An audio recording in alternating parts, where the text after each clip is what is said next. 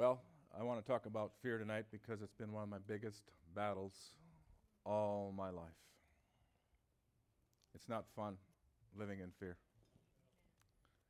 It causes you to do things you don't want to do, it causes you to miss out on things that God has for you.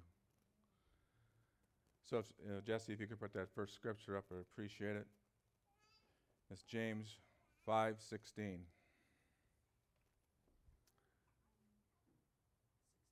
16. 16, 16 Jeff.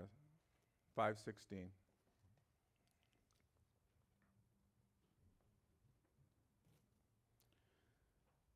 Um, what it says is confess your trespasses to one another and pray for one another that you may be healed.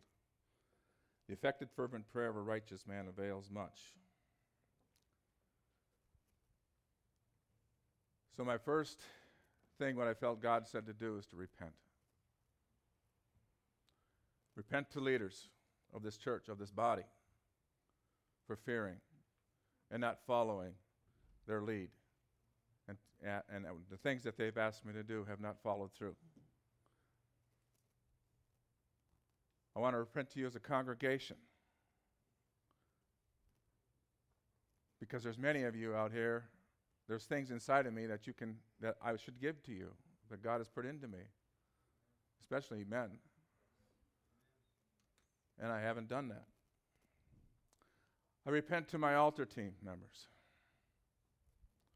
for not being a leader that I should be. I want to repent to my children for being a fearful father, raising them out of fear.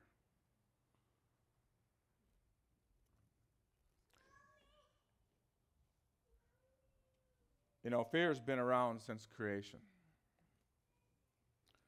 When Adam and Eve ate of the forbidden fruit, they hid themselves. Why did they hide themselves? Because they feared the punishment of God. They didn't understand the love of God. But they, but they turned around. Even Adam blamed somebody else out of fear. Eve blamed the serpent out of fear. Even fear gripped the hearts of the Israelites when the spies went in the land of Canaan and ten came back and said, We cannot take this land because of the giants. They eat us for lunch, basically, is what they were saying.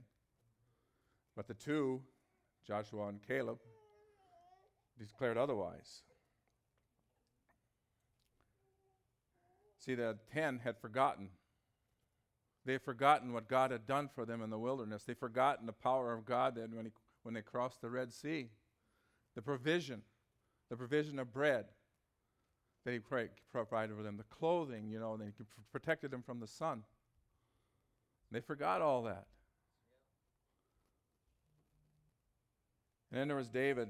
He was very much afraid of, uh, I don't know, Achish, the king of Gath.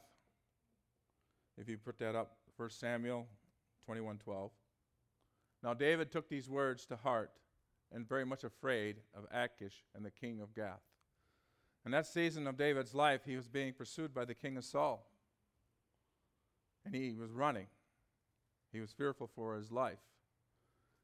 And so when he had got before the king of Achish, Achish or whatever, he feared. And so he acted like a madman because he was an, of the enemy. And so I think sometimes fear causes us to do things out of character. It changes our behavior. Even in the, the disciples, they feared.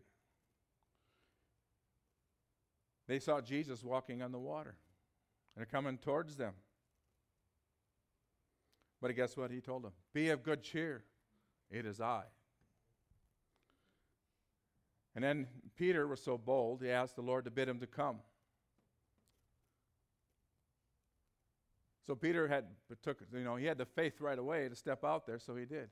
But guess what? All the waves and the circumstances surrounding him caused him to fear, and so he began to sink. And he cried out to the Lord, "Save me." How many times do we get in situations where storms of life and waves and things come at us and we we get fearful and we don't press on to press through what God has for us. And then later on, we see Peter feared when he denied Christ three times.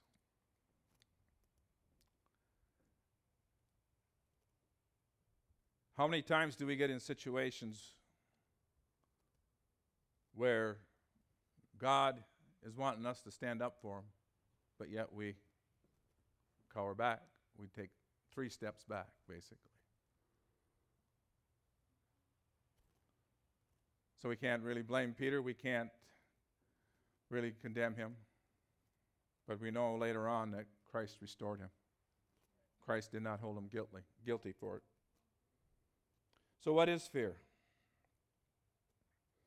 Fear is a distressing emotion aroused by impending danger, evil, and pain.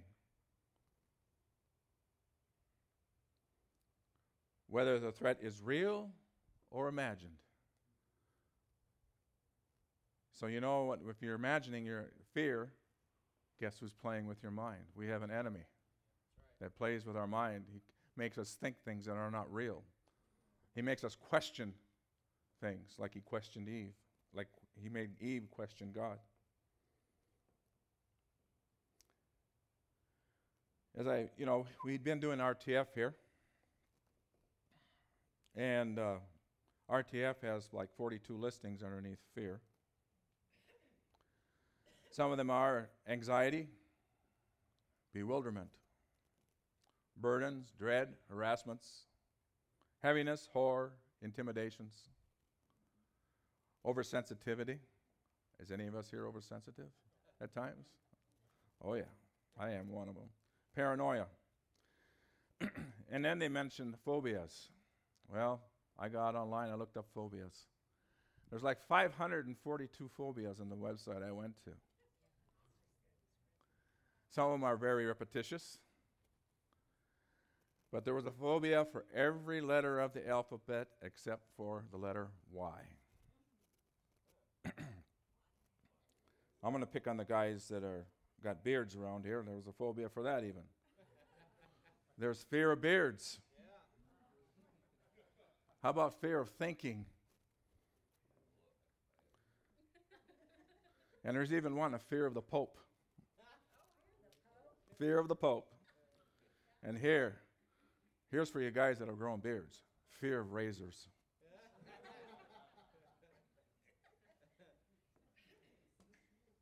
And there's many more. Some of them you don't even want to, nah, you don't even go there. I said, so why, why am I talking about this? For one thing, I need to get it out of my life, and I believe this is a step because a few years ago I, I gave a message I don't know how many years ago it was, but I fell flat on my face. And I made a personal vow I'll never do it again. But guess what? I'm up here again. I thank Bruce. He came and rescued me that time. He did. He came up there and he stood beside me when I fell flat on my face. That's a true brother in Christ. When a brother can come up and stand beside one when one fails. Thank you, Bruce. But I really believe, too, we need to annihilate this out of our body. Because of the fact, because of, you know, you talk about the 10 get readies, how can we even go lead a city or even lead our church and grow in numbers when we're constantly cowering down in fear? We can't do that. We have to be strong Amen. in Christ.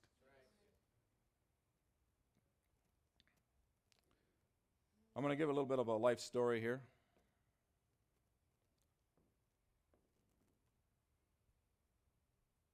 When I say this, I, when I talk about this, please do not judge in any way other people involved or myself because we didn't know no better.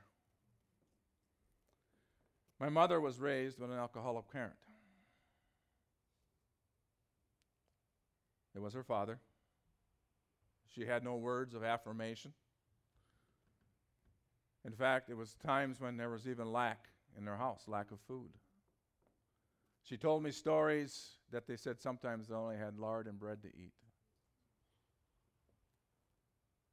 And they had, didn't have good clothes to wear to school. They had to wear hand me downs. And they weren't new clothes. So, what kind of fear is a young girl would put in schools when you know you got a, people that would make fun of her and think she's not worthy enough because of the clothes that she wore?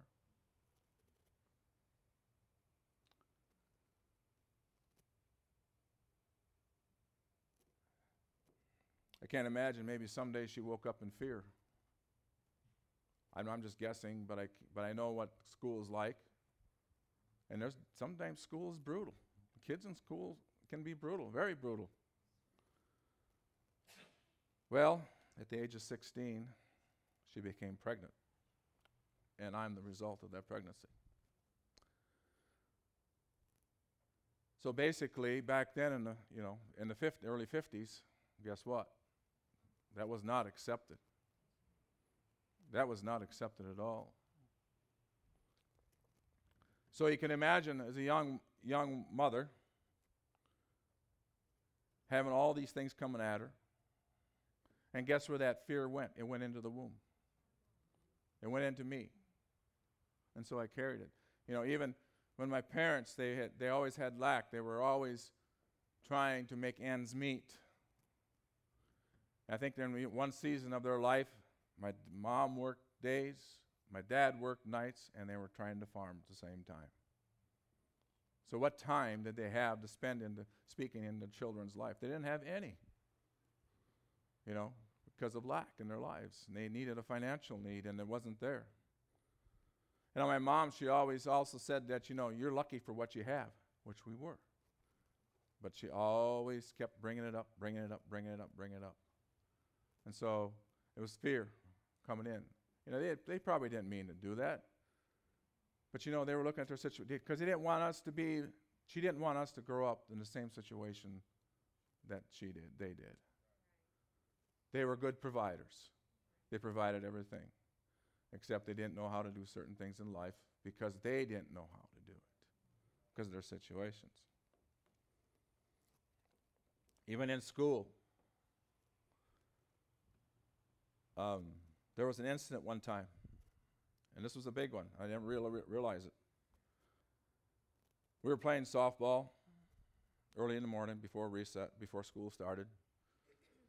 Anyway, we, we were playing ball, and I made it to base, and the guy said I was out, and he started to push me off. Well, I pushed back.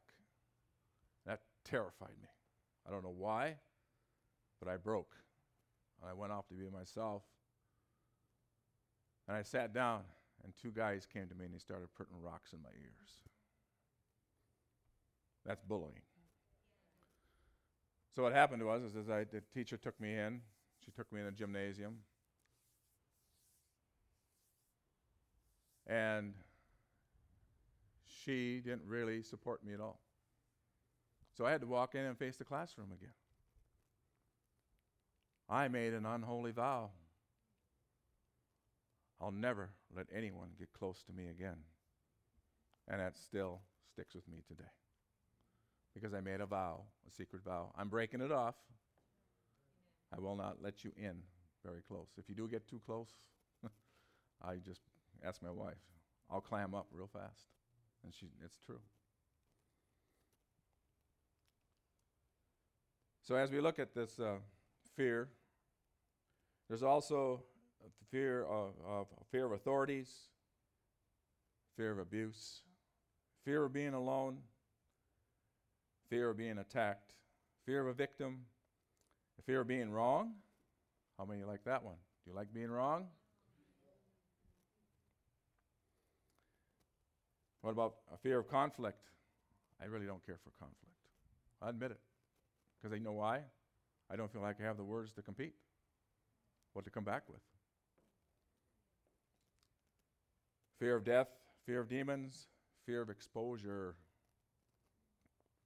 It goes back to the intimacy you see again and getting close relationships. You're always scared you're, somebody else is going to expose you. That's a fear. And this is another. This is one of my big ones. Is a fear of failure. I hate failure. That's why I don't step out too much. I'm always ta- doing things comfortable. I don't like being made to fail. But that's also another problem. I'm a perfectionist. You hate to fail, you're a perfectionist. Fear of the future, fear of a heart attack, fear of ina- inadequacy, fear of infirmities, fear of intimacy, fear of looking stupid, fear of losing control, fear of loss, fear of man, fear of marriage, fear of performing, fear of, of poverty, fear of punishment, and here's another one for me fear of rejection. Then there's a fear of submission, fear of success, fear of the unknown, and fear of violence. But as I was looking at this RTF and all the things that are, deal with it, you know, a lot of them are all, the biggest thing is they're all related to fear. There's other ones like uh, fear of, dep- you know, there's depression. That's, that's fear based. Escape. You want to escape. What are you fearing? Why do you want to escape? And then fear of failure, they got that in there again. It says, because fear of failure is your success, backslash, failure cycle, defeat, loss, performance, pressure to succeed and to strive. All these can be related to fear.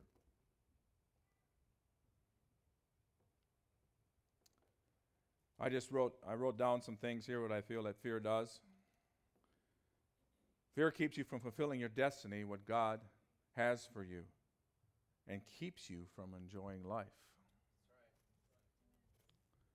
You know, God says, I've came and I gave you life abundantly. And so if you're fearing, you don't get to enjoy a life of abundancy, a life in Him.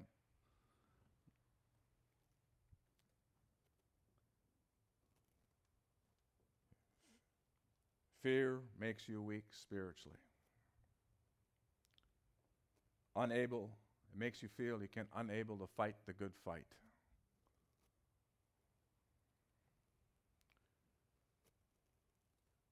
Fear keeps you from walking in love. What about this? You, you got all the farther I guess you get in. No farther, no more. Stay there. Even uh, when you're not walking in love, you can become jealous. Become jealous of someone, especially when some, when somebody else has what you want. You become jealous. That is a fear that you're that you're not going to get what they got.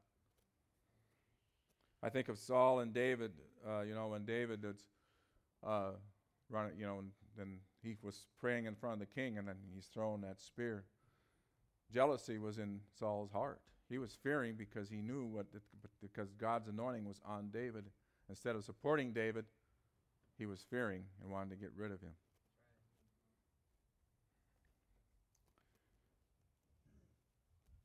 Keeps you from, uh, from confronting a person who may have done you wrong. Fear causes you to make, fear, excuse me, fear makes you not to make good decisions or no decisions. You said, oh, I'm not going to do that. No, I'm not going to decide to do that. No, I don't want nothing to do with it. Because I, I fear what's hap- what may happen. Fear what others may think of you. Feeling that you're not good enough. Which in turn causes you to think, think God thinks of you in the same way. So if you don't have a perception of yourself, even, you think God doesn't like me. Fear can affect you the way you raise your children. Here's a big one. Here's another one. Fear keeps you putting off doing things you need to do today instead of tomorrow, instead, instead of tomorrow's. But guess what? Tomorrow's never come, and the problem is the, the, the decision making or whatever you're facing is still there. It's still there. Because tomorrow's never come. They're always there. The problem exists. Fear keeps your mind on yourself instead of what pleasing to God. That's idol worship. That is idol worship.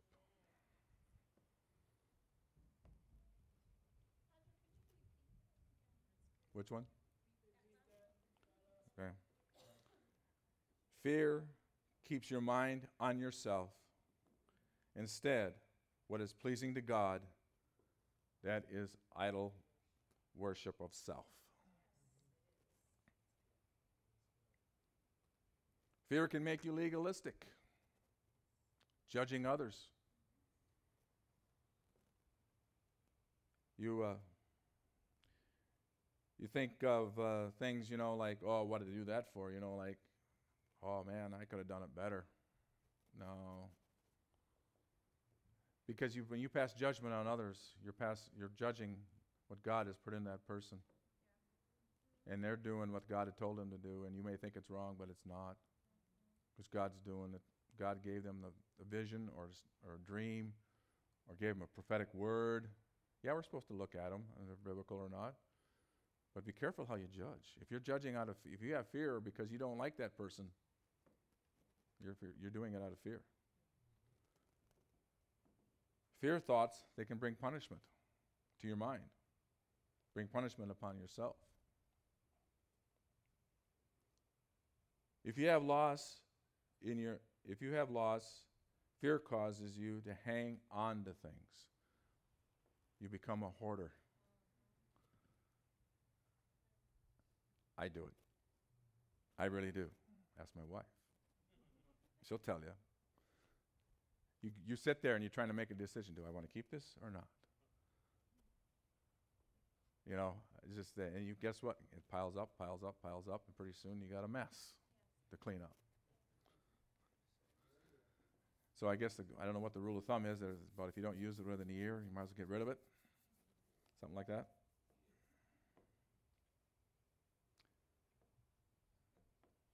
Jesse, if you could put up Matthew 5 14 through 19. Fear causes you to hide your light under a bushel basket. You are the light of the world. A city that is set on a hill, sit on a hill, cannot be hidden. Nor do, the, do they light the lamp and put it under a basket, but, a, but on a lampstand, and it gives light to all who are in the house. Let your light shine before men, that they may see your good works and glorify your Father in heaven. Amen. Don't hide your light. You've got to shine. We have to shine in this age. We have to let them know the love of God that's in us. We have to go out to the world to be the light in the darkness and show them the way. Let us be the light into the world to show them the way to the Father's heart and bring him his inheritance that he so desires. The same thing goes for like in Matthew 25, 24 through 30. It talks about the talent. He says, Then he who had received the one talent came and said to the Lord, I knew you to be a hard man, reaping where you have not sown, and gathered where you have not scattered seed. And I was afraid and went and hid your talent in the ground. Look, look, there you have what is yours. But the Lord answered and said to him, You wicked and lazy servant, you knew what I reap, where I have not sown, and gathered where I have not scattered seed. So you ought to, so you ought to have deposited my money with the bankers, and and at my coming I would have received back my own with interest. Okay, we can stop right there. What talents do you have? What talents do you have that the world is yearning from you to give to them? Are you hiding your talents? I'm dim. I am, but not no more. Because if you're not, if you're hiding a talent, then God can use that talent to, for His increase of income in, in, his, in kingdom. So you got to use your talents. You got to use what God has given you. Don't hide it. Don't let it fall. On, you know, even that light under the bushel basket. Don't bury it into the ground, or don't be like the ostrich, put his head in the ground. But let your sm- let let it out. You got to let those talents out.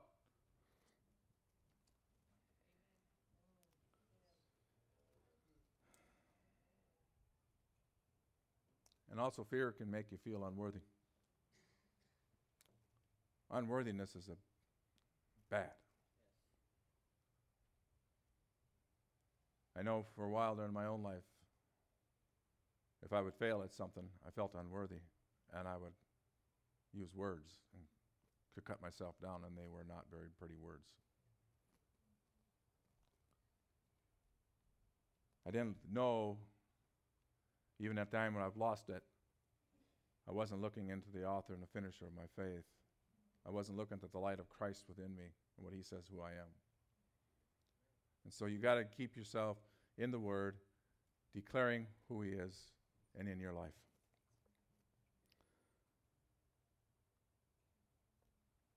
Failure. I found this on the, excuse me, get my water.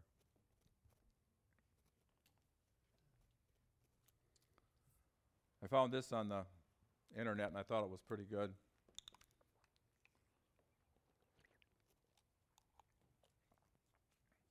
This fear deserves the top spot because it rules over all our actions and our decisions. decisions.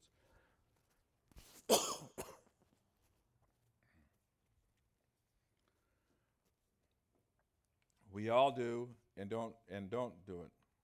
Things in order to avoid failure. Failure can be a lot of things realizing you don't live your life the way you want to, not succeeding in your plans, finding yourself helpless, or in a worst case scenario, hitting rock bottom. Failure is a very ambiguous and subjective term because a failure is not on the same level as perspective for everyone.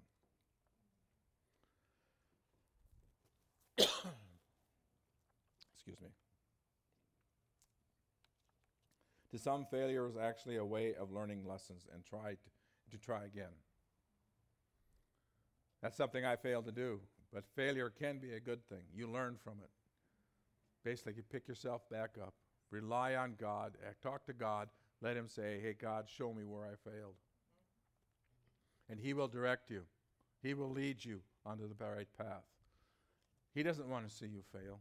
He knows you're going to fail, but He doesn't want to see you fail. But, but next time, you will see great, you will succeed in a greater way in Him and not in your own strength, but in Him. To some, failure is actually a way to learn lessons and try again, so it is not really an end, but they use it as a tool for future reference. The main fear of failing comes with disappointment and that follows the feeling that despite your effort, nothing seemed to go as you wished as it did. And it causes you to feel such that you might not even want to try again. Bingo. That is why this is the worst fear of all. The fear of failure is very often used as an excuse to procrastinate. Oh boy, that's me.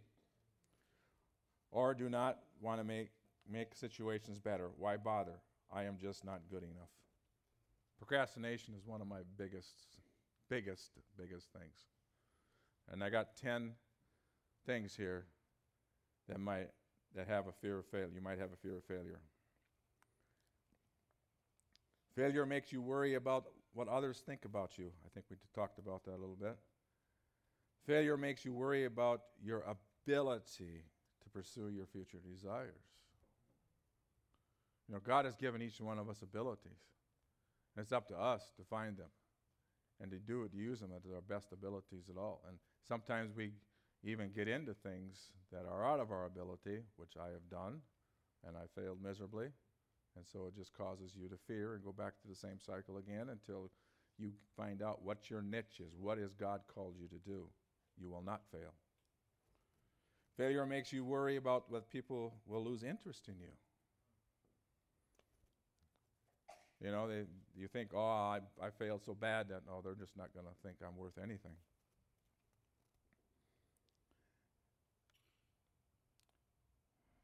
Failure makes you worry about how smart or capable you are.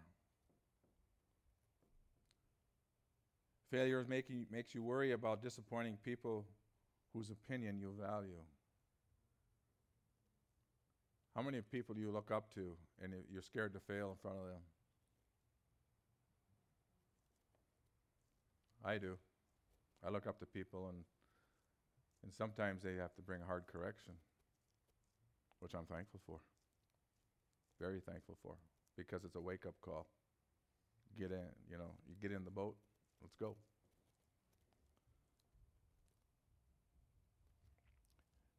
You tell people beforehand that you don't expect you to succeed in order to lower their expectations. I just did that about two weeks ago. We had a meeting, and Chad was on the couch out there. or We were sitting on the sofa, and I told him I was preaching about failure. I instinctively told him not to expect too much. I did. And he pointed it out. And I'm thankful he did that. So you have so when God gives you something or when you get something and you don't think, oh, it ain't going to be worth anything or you ain't going to speak to somebody, you're wrong. It may help somebody, it may speak to somebody and you know, so I had to say, okay, I'm sorry I did that. I had to raise the expectation that no matter what I say, somebody's going to receive it and maybe I'll say something that he will receive. I do not know. But you just can't not lower that down to to the level where they don't think anything of it, yet you expect the, you don't expect them to receive from you. That's wrong. And even like tonight, I just, I was fearing, I just didn't, because I didn't think I had anything good to say. Think, you know, that maybe this is just going to be just, you know, just for me and not for you. I, you know, that's what I'm feeling, and let's be honest. Once you fail at something, you have trouble imagining what you could have done differently to succeed. Yeah. That's true. You often get the last minute headaches, stomach aches, or physical symptoms that prevent you from completing your preparation. Oh, yeah. I was uh, actually hoping Mike would give me a call. Hey, we got somebody else that would rather give the message. Well, which would you on hold? I really thought that. I was really, oh God, please let that happen.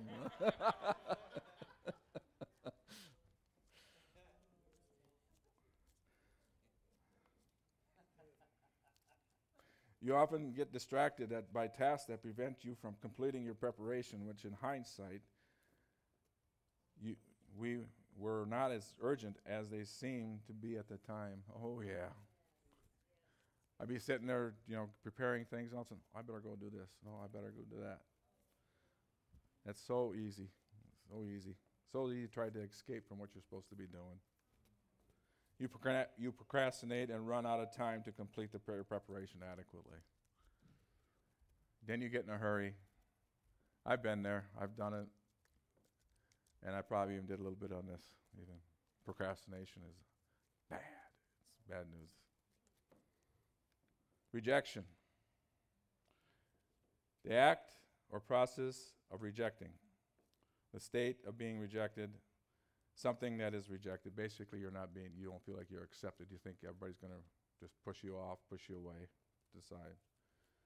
The social fear is one of the main reasons people act the way they do. We tend to sometimes blindly follow the actions of others because it helps us to avoid dealing with rejection.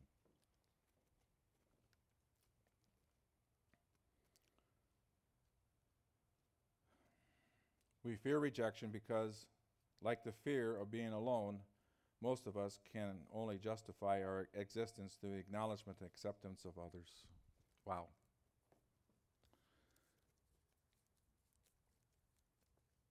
I, I rely on that so much of being accepted by others. I do things sometimes just to say, hey, I'm accepted. When actually I probably should have said, no, let somebody else do it. Ask her. She'll tell you. I mean, it's just so we have to be careful. You know, did God really ask me to do that at that time, or is it because I wanted to be to get the kudos, per se, from somebody else, so I don't feel like I'm being rejected, or that they're going to get the kudos and I'm not going to get them.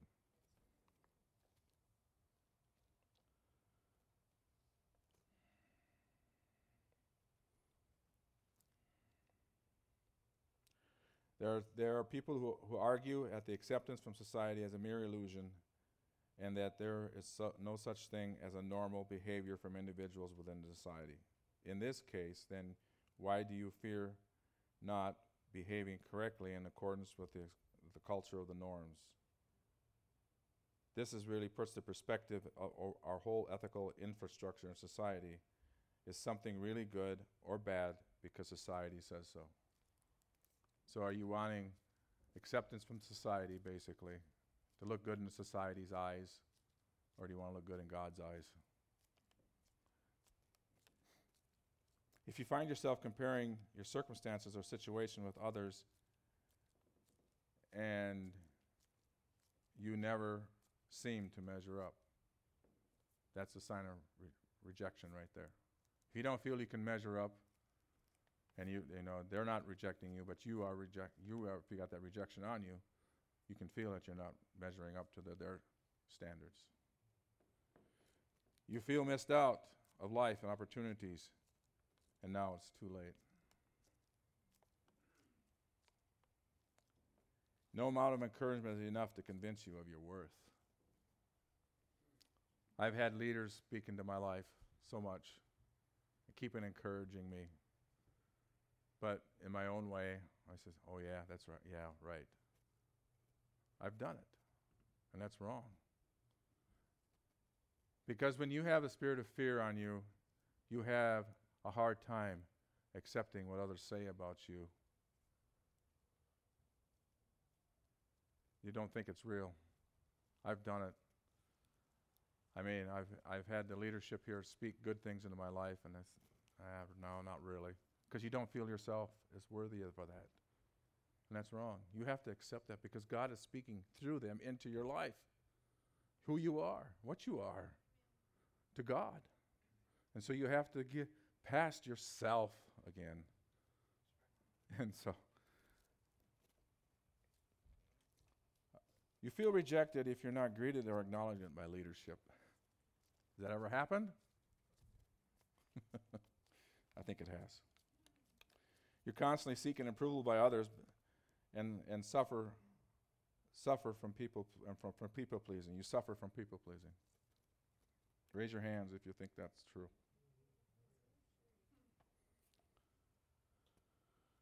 You're easily offended or embarrassed from discipline or correction. Oh, yeah. I've, I have feared punishment. I have feared correction. I had a situation in a grade school situ- one time. There's probably, I don't know if any of you guys remember Dick, Jane, and Sally.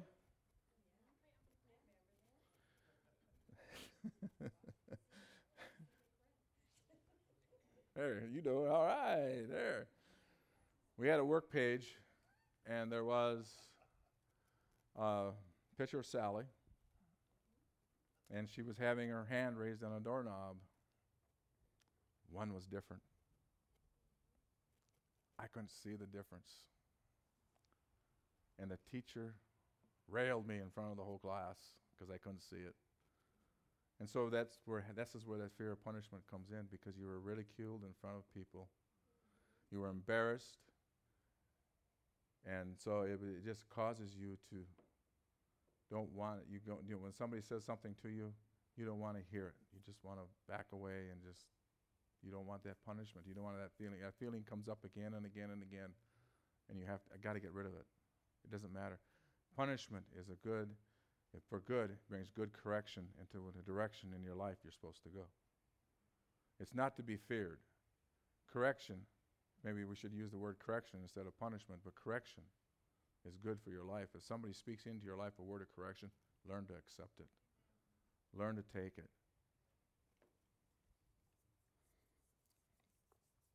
You feel like you're on the outside looking in during interaction with people. Sometimes you put yourself in your own your own self in that situation, where you you you get away from them. You just oh, I am not going to fit in. I'll just keep going. You believe no one understands you or what you're going through. It's wrong. That's a wrong thing, thought. Okay, what are some of the things we can do to get rid of fear? It's time for me to own up to my fears and take responsibility for allowing fear to control my life, not using my past as an excuse to live in fear today. Basically, what I'm trying to say, in other words, quit hiding behind your mama's skirt of fear. Get out, of, get out there and do what God has called you to do. We need to realize that there's an adversary who is very cunning, a deceiver, a liar, and according to John 10 10. You can put that up, Jesse. The thief does not come except to steal, to kill, and to destroy. I have come that they may have life, that they may have it more abundantly. You got to realize the enemies are constantly at all times speaking things into your mind that aren't true. He's, there's nothing else he would like to do better than to destroy you right, right where you're at right now.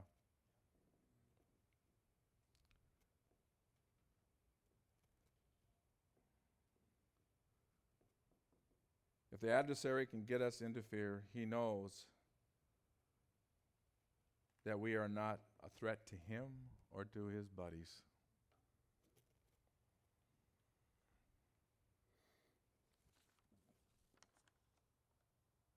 I like what Joyce Meyer said about fear. She said, Demons will not hang around when you make positive confessions from the Word of God, they flee.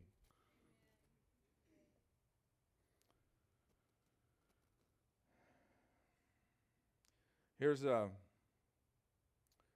I went went through RTF, and one of my things, was, of course, a failure. And was my, this is my new godly belief. I'm a successful person. I have a renewed mind.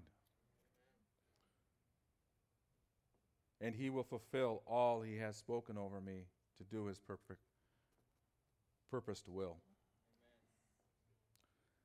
And I found I was meeting um, with Tom, and he says, Now you got to put scriptures behind your new godly beliefs. So that's what I've done. I start getting into the, what my new godly beliefs are, and we got to start digging in and you got to start lining them up with the scripture and the word. So here's here's a scripture. Can you put up 2 Corinthians 4:16? Therefore, we do not lose heart, even though our outward, ma- outward man is perishing, yet inward man is being renewed by day by day.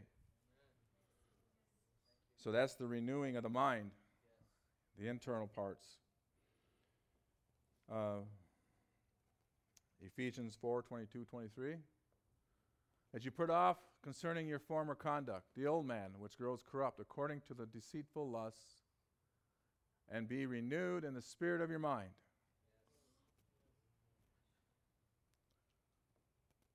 And Colossians 3:10.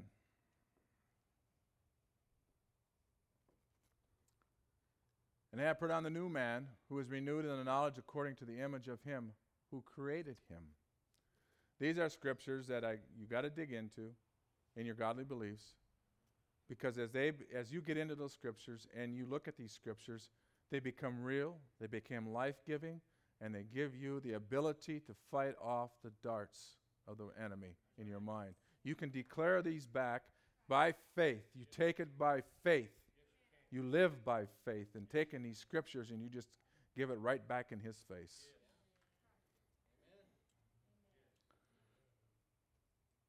Fear. New godly belief? I have the full armor of God. I'm, I'm kneeled down, kneeling down, and being knighted, and a rod put in my back. Can you put up uh, Ephesians 6 10 through 17, please? Finally, my brethren, be strong in the Lord and the power of his might. Put on the whole armor of God, that you may be able to stand against the wiles of the devil. For we do not wrestle against flesh and blood, but against principalities, against powers, against the rulers of darkness of this age, against spiritual hosts of wickedness in the heavenly places. Therefore, take up the whole armor of God, and put, that you may be able to withstand the evil day, and having done all to stand, stand therefore, having girded your waist with the truth, having put on the breastplate of righteousness and having shod your feet with the preparation of the gospel of peace.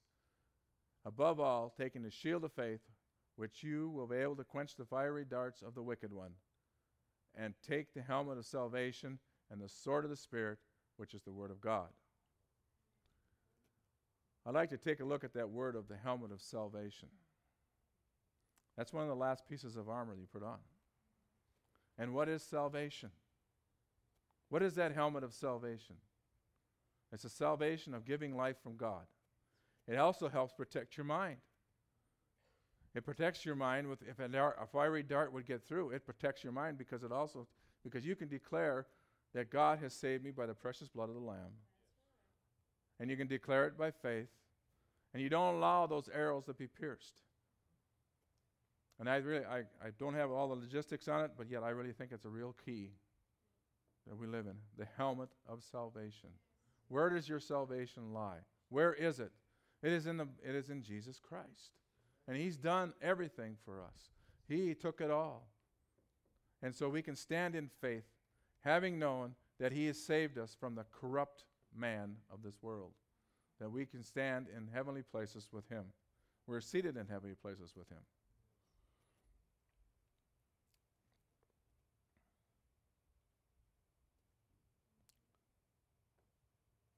So he, uh, the helmet of salvation is the act of a saving or protecting from harm, risk, loss, or destruction.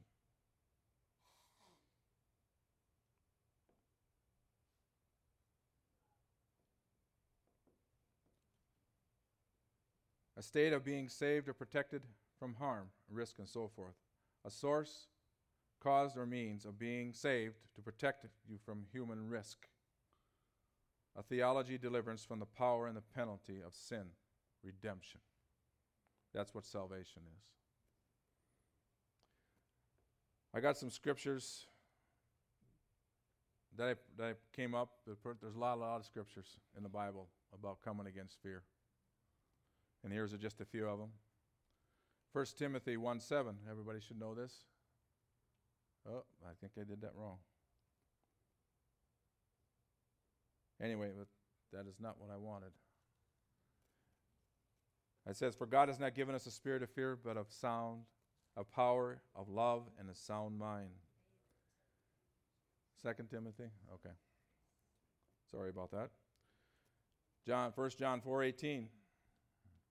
There's no fear in love, but perfect love casts out fear, because fear involves torment. But he who fears has not been made, but has not been made in perfect love. If you take it to work take a look at that word love, God cannot love you anymore as he loves you right now. That's from Chris Gore. And that's kind of, you know, how can he love me? Well, he loves us unconditionally. I can I can sin, but yet he still loves me. He still comes along my side. He picks me up. He carries me through the muddy waters, and he still loves me. Because you know why? He doesn't want to lose any of his inheritance. He wants you to be in with him in his kingdom. He wants him right beside you. Beside him, excuse me. Isaiah 41:10 Fear not, for I am with you. Be not dismayed, for I am your God. I will strengthen you. Yes, I will help you. I will behold you with my righteous right hand. These are scriptures you can stand on and quote day to day. Psalms 27 3. Though an army may encamp against me, my heart shall not fear.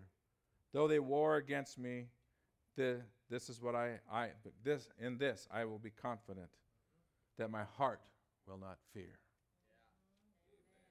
Any many many things will rise up against you, but you will not fear. And the last one is uh, 1 Corinthians 14:33. For God is not the author of confusion, but of peace, as in all the churches of the saints.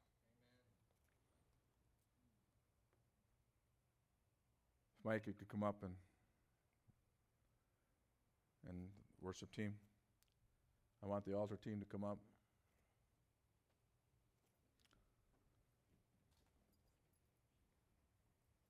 Tonight, I really God really wants to set you free. If you have any fears in your life, any fears at all, just come up and get free from it. Get up free of it tonight. Take these words, meditate on them. You know, God God will never leave you, he'll never forsake you. He'll never leave you barren.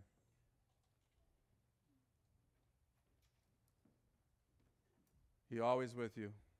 There's so I, I wish I had more scriptures, but there's so many scriptures on fear, that overcoming fear. So as they sing in the song, Just if you have a fear, you need to get rid of it. Don't be afraid to come up to the altar team. They'll help you walk through it.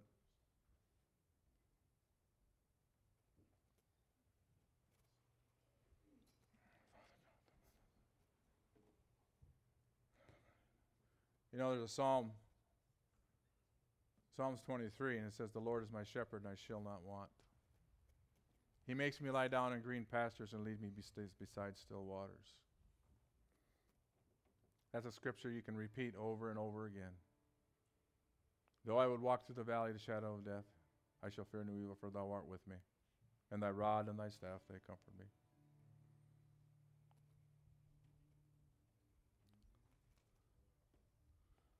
You know, even Psalms 91. You can use that scripture too. I just lost it. yeah, yeah. He who abides in the, yeah under the shadow of the wings. Yes. There's one. There's there's some scriptures in there that is really cu- cool and really key. He shall give his angels charge over you, and they shall keep you in all your ways. You shall tread upon the lion, the cobra, and the young lion, and the serpent you shall trample underfoot. Because he has set his love upon me, therefore I will deliver him. I will set him on high, because he has known my name. He shall call upon me, and I will answer him, and I will be with him in trouble.